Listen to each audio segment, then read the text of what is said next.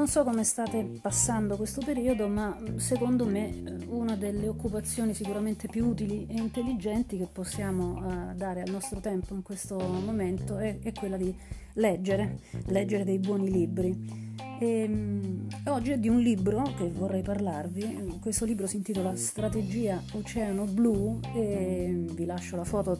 in, in copertina di questo eh, podcast ed è un libro che è diventato un best seller, è molto famoso, è, è diventato oramai quasi un'espressione comune, un modo di dire nella community eh, del, del, business.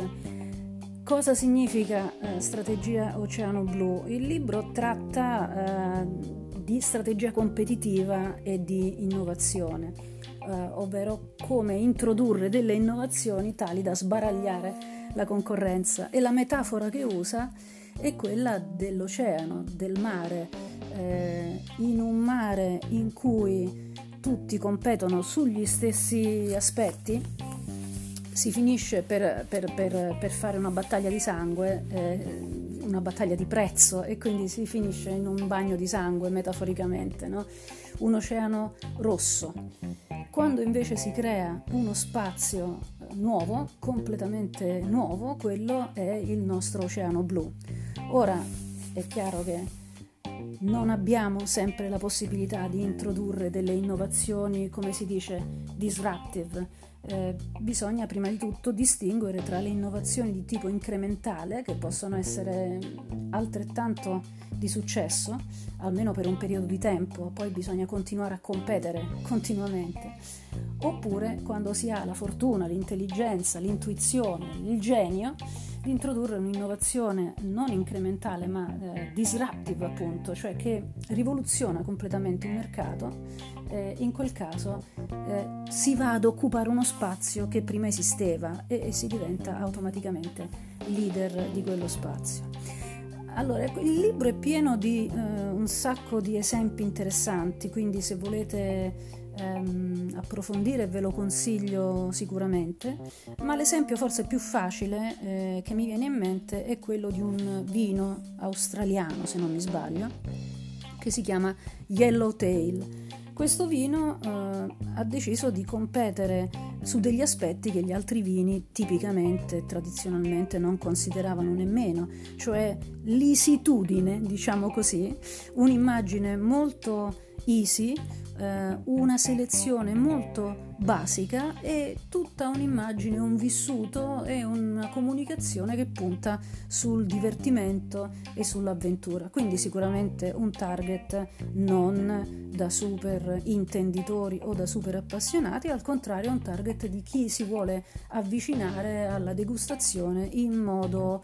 diciamo non complessato, va? In, modo, in modo semplice. Eh, il libro visualizza eh, questo tipo di innovazione con una curva che, chiama, eh, che possiamo chiamare curva competitiva. Immaginate eh, di mettere voi stessi su un grafico insieme, su un grafico a linea, hm? insieme ai vostri principali concorrenti e immaginate di dare un punteggio a voi e ai vostri concorrenti su, sulle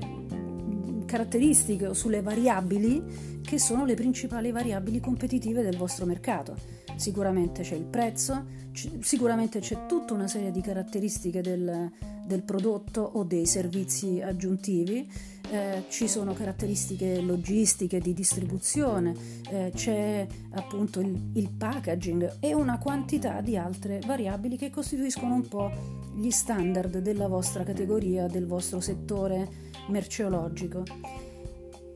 Una volta che avete fatto questo tipo di esercizio, adesso prendete una decisione mm, nel momento in cui volete distinguervi dagli altri, nel momento in cui volete eh, provare a realizzare un'idea nuova. Eh, la decisione riguarda quali di queste caratteristiche mantenere in linea con gli standard, quali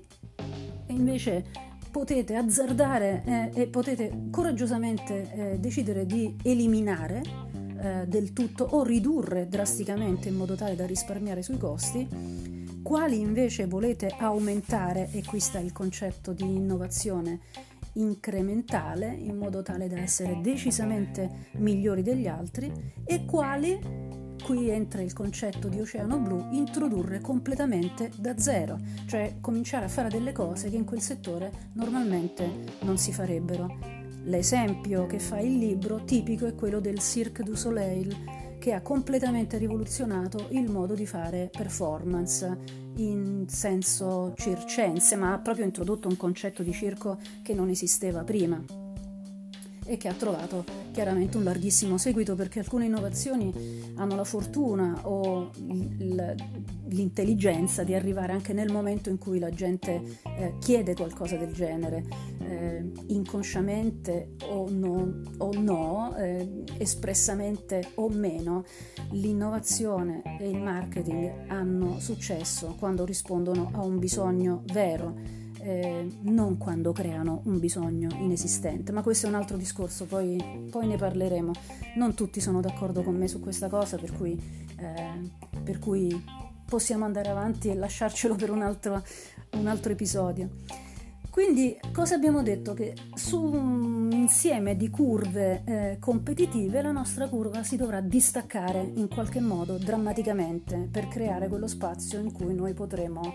Ehm, proporre la nostra offerta e stabilire un prezzo per la nostra offerta che potrebbe essere anche molto più alto degli altri o molto più basso, perché un esempio di strategia Oceano Blu è anche quello oramai datato delle compagnie aeree low cost che alla fine ci sono diventate anche un po' antipatiche, diciamoci la verità, perché eh, il loro beneficio iniziale era quello di offrire un servizio buono, accettabile, a un prezzo nettamente più basso e, e, e poi hanno cominciato chiaramente ad introdurre tutta una serie di cose per cui adesso si paga anche se respiri. Ehm, quindi magari questo non è l'esempio che ci sta più simpatico, però pensiamo anche agli hotel no cost, ai cosiddetti no frills, cioè non ti faccio pagare per cose a cui non sei interessato, per cose che non hanno valore aggiunto per te, ma ti faccio pagare per una bella camera eh, carina, eh, giovane, pulita. Pensiamo al successo del, degli ostelli, che sono un modello di accoglienza e di ospitalità che è stato del tutto rivisitato negli ultimi tempi. Ecco, eh, quindi per eh, riassumere, una strategia competitiva è una strategia che porta un tipo di innovazione o differenza rispetto a, appunto ai nostri concorrenti. Questa innovazione può essere di tipo incrementale, ma forse non durerà molto a lungo e dovremo continuare a competere se invece è di tipo distruttivo, cioè eh, crea completamente una nuova arena competitiva e un nuovo mercato, è una strategia destinata a eh, rimanere e a creare poi una nuova arena competitiva in cui arriveranno nuovi competitor e si ricomincerà a competere, magari da blu ridiventerà rosso l'oceano, però nel frattempo avremo fatto un bel business. Ultima cosa con cui vi lascio, per essere ben formulata, una strategia competitiva deve essere focalizzata e deve essere divergente. Divergente, l'abbiamo già detto, deve puntare su alcuni eh, elementi di netta differenziazione. E focalizzata deve puntare su poche cose, idealmente su una sola cosa fatta in modo veramente innovativo. Vi lascio, buona giornata, buone letture. Alla prossima!